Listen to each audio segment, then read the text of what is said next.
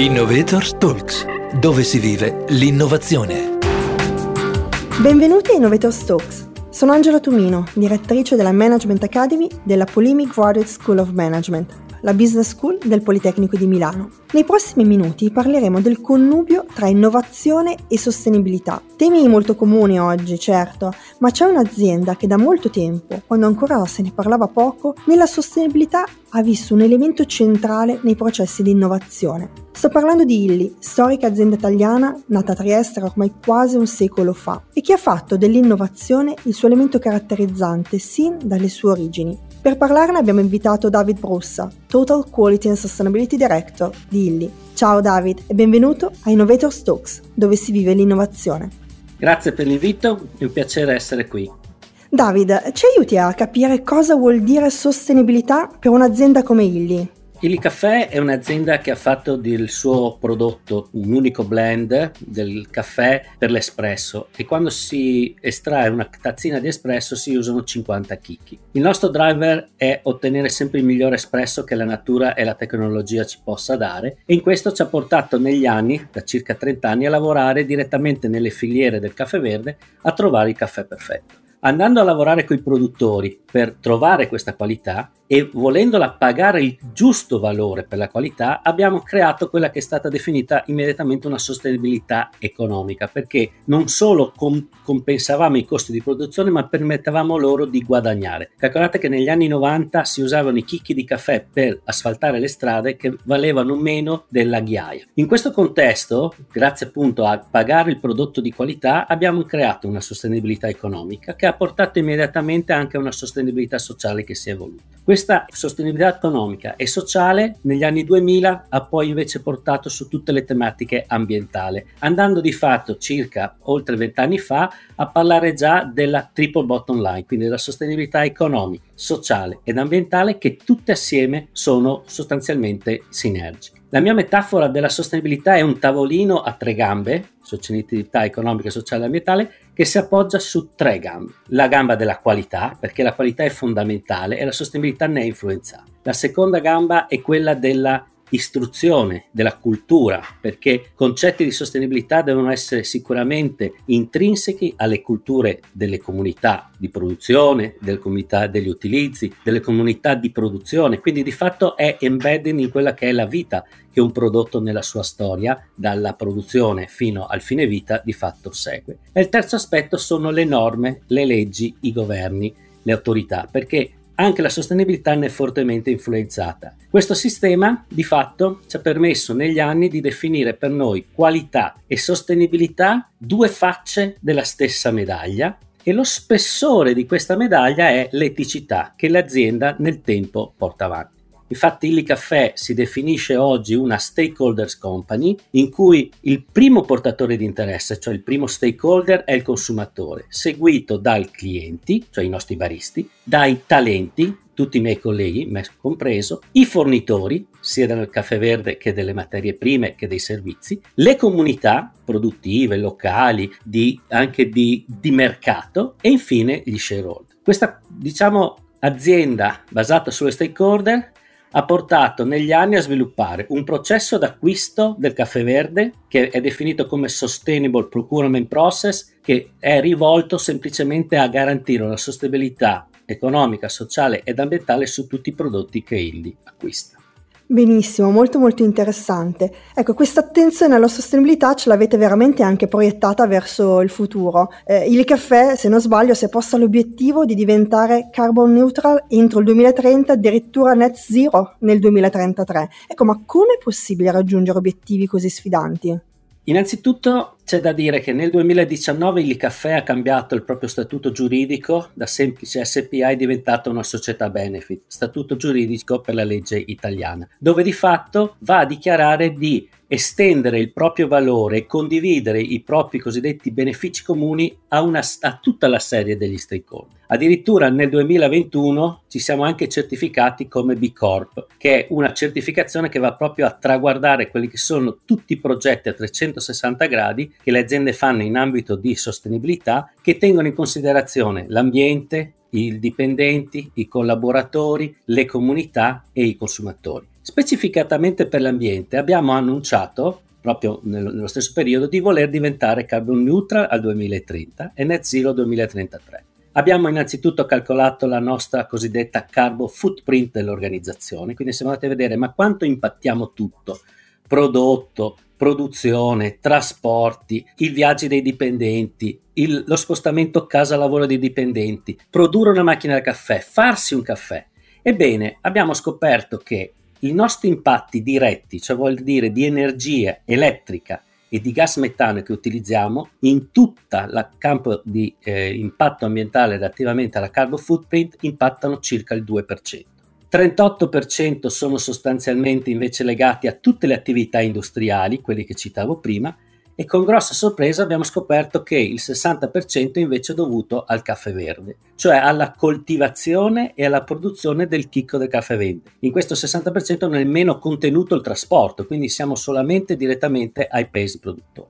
Come fare per ottenere questi efficientamenti? Allora, innanzitutto abbiamo iniziato a intraprendere quelle che sono le cosiddette efficienze energetiche, la transizione energetica. Abbiamo in, in test, abbiamo in studio progetti di autoproduzione di energia elettrica partendo dal metano e autoproducendo sia energia elettrica, calore e frigorie direttamente al sito produttivo. È un progetto che dovrebbe prendere largo nel corso del 2023 potenziamento di energie da fonti rinnovabili, sebbene tutta l'energia elettrica da cui acquistiamo è già 100% da fonti rinnovabili dal 2012. Successivamente stiamo verificando la possibilità di andare a utilizzare materiali green, parlo di materiali di imballaggio, o che provengono da fonti di riciclo, come la carta, ormai i cartoni che usiamo noi, oltre il 75% utilizzano carta riciclata, oppure addirittura materiali di nuova concezione ovviamente che hanno o una parte di materiali riciclati o che saranno più facili da, da riciclare. Attenzione che sempre anche in, nell'ambito dello sviluppo degli imballi noi comunque dobbiamo garantire la famosa gamba della qualità perché v- vendendo il nostro prodotto in 140 paesi al mondo e garantendo shelf life di due o tre anni vogliamo garantire la qualità nel tempo e nel momento in cui il cliente berrà il nostro caffè assoluta.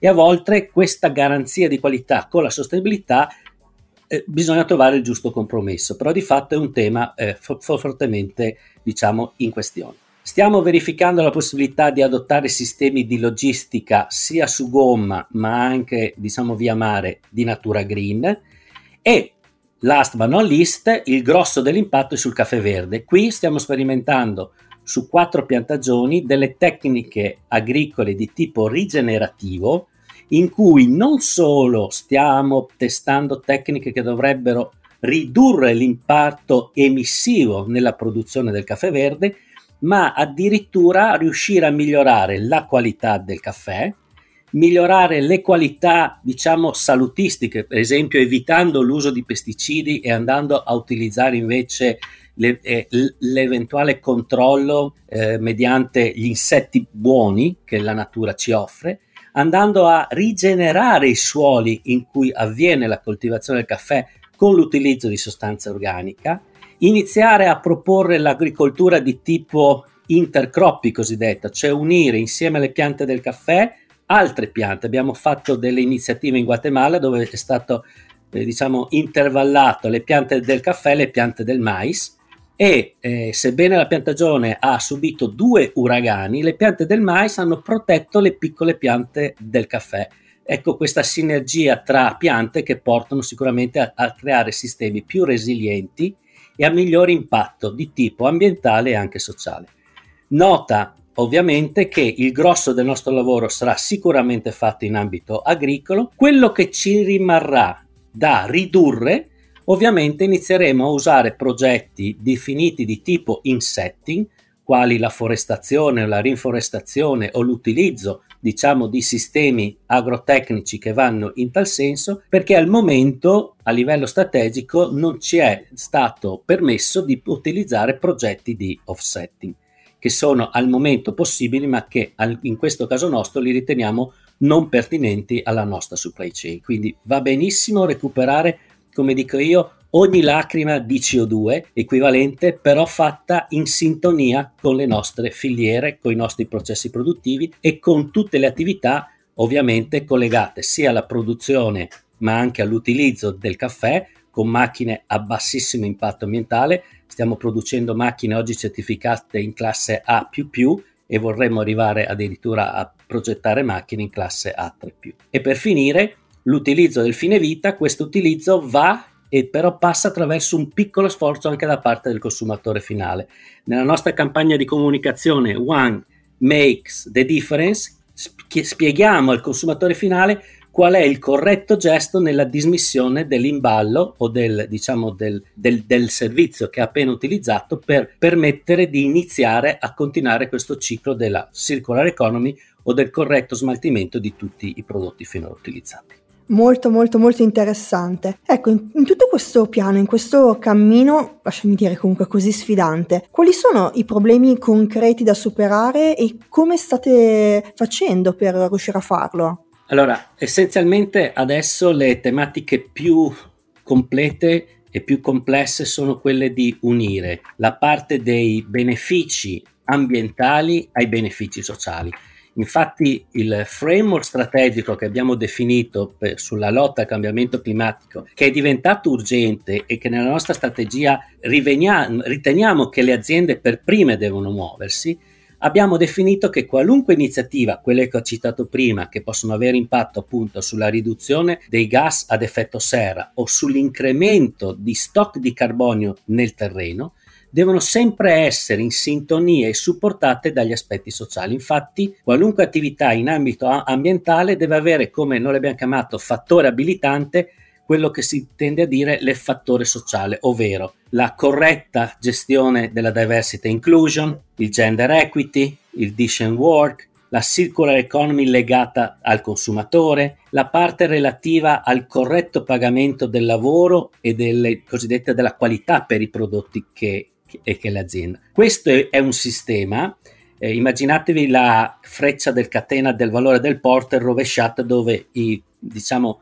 i, i, processi di supporto sono quelli sociali. La propulsione di questa, di questa freccia è l'innovazione. Infatti in questo ambito qui non c'è una ricetta univoca per riuscire a essere net zero 2033, anzi noi stiamo testando diverse eh, tecnologie. Fate conto che nell'analisi di quali possono essere le azioni per arrivare al net zero abbiamo individuato oltre 140 possibili azioni. Però purtroppo di quelle veramente fattibili, fattibili in termini che hanno beneficio ambientale, hanno un impatto positivo sulla società e hanno dei costi sostenibili per l'azienda, sono veramente 4 o 5. Perché? Perché di fatto molte di queste iniziative che oggi a mercato sono disponibili, purtroppo le aziende che le propongono stanno, diciamo, sovraccaricando il costo di applicazione che volendole applicare non solo per piccole percentuali, che le aziende magari lo fanno e in termini di storytelling poi vengono dichiarate, ma volendo farlo in maniera fattiva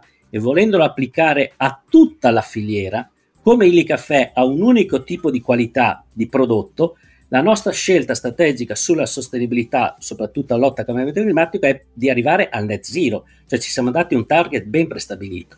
E volendo compensare, ridurre o diciamo evitare per arrivare appunto alla compensazione totale, di fatto alcune di queste iniziative hanno dei costi economicamente non, non sostenibili. Oggi come oggi le parti che sostanzialmente riusciamo meglio a valorizzare sono le, la parte relativa all'energia elettrica da fonti green, da fonti rinnovabili. Stiamo testando la possibilità di usare nel prossimo futuro combustibili green o dare esempio dei nostri rifiuti per la produzione di gas naturale da fonte bio piuttosto che di produzione ovviamente di biogas iniziare a utilizzare materiali green in produzione. Materiali green vuol dire materiali che sono stati prodotti con regole di sostenibilità sociale e ambientali migliori rispetto ai prodotti convenzionali. E qui si stanno, si, siamo presenti su, su varie tipologie. Eh, la carta oggi è molto facile averla perché oggi, ad esempio, le foreste FSC, cioè certificate Forest Stewardship Initiative, sono disponibilissime e a costi ovviamente contenuti. Diverso è se invece volessimo andare a recuperare dell'acciaio sostenibile, dove i costi sono circa il doppio. Per non parlare di plastiche bio-based, dove i costi possono arrivare a quattro volte il costo di una plastica convenzionale. E sempre di plastica si parla. Quindi vedete come il materiale rispetto ai costi di sostenibilità devono essere ben qualificati. Ovviamente stiamo anche cercando di utilizzare materiali ad elevate performance senza così ri- riuscire a ridurre la massa, ad esempio, dei materiali di imballaggio o rendere una maggior riciclabilità. Stiamo testando dei materiali sostitutivi ai cosiddetti poliaccoppiati con lo strato di alluminio, con dei nuovi materiali in cui lo strato di alluminio allo strato plastico, quindi materiali compositi, viene invece sostituito da materiali monoplastici con dello strato di nanomateriale depositato che non ha nessun impatto sulla riciclabilità e riesce a essere riciclabile al 95%, cosa che invece oggi esempi policoppiati non lo possono essere. Stiamo anche eh, attuando processi di efficienza maggiori, stiamo testando processi di tostatura a più alta efficienza, quindi che permettono di tostare con la stessa qualità un prodotto utilizzando molto meno gas metano. Ovviamente il, il, tempo corrente aiuta tantissimo in questa fase a ridurre le fonti di energia, i consumi di energia. Stiamo anche lavorando a livello software, a livello di procedure efficienti, quindi la nostra filosofia della lean manufacturing è sempre più attiva, sempre più diciamo pervasiva nei vari processi perché considerate che ogni ogni scarto, ogni rilavorazione, ogni ritardo sono comunque spreco di energie e di risorse. Anche questo, diciamo, va tenuto in considerazione.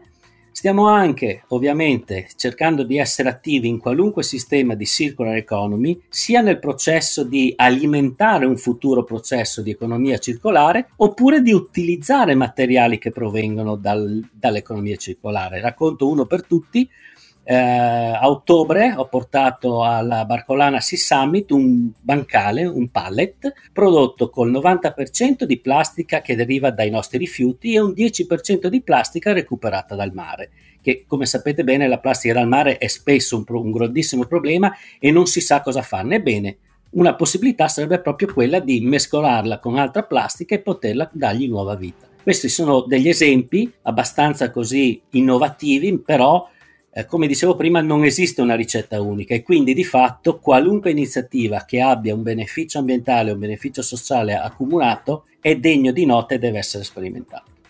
Grazie David per averci aiutato realmente ad approfondire questo tema facendoci capire come sostenibilità e innovazione vadano sempre più a braccetto e fornendo un esempio concreto che crediamo possa essere veramente di ispirazione anche per tante tante altre realtà. Grazie ancora a David Brussa, Total Quality and Sustainability Director di Illy. Grazie a voi e complimenti per la vostra iniziativa. Grazie e a presto. Continua a seguirci e a vivere l'innovazione insieme a noi. Visita il nostro sito som.polimi.it slash innovatorstalks oppure ascoltaci sulle migliori piattaforme di podcast. Un saluto da Angela Tumino e dalla Polimi Quarter School of Management, la business school del Politecnico di Milano. Innovators Talks, dove si vive l'innovazione.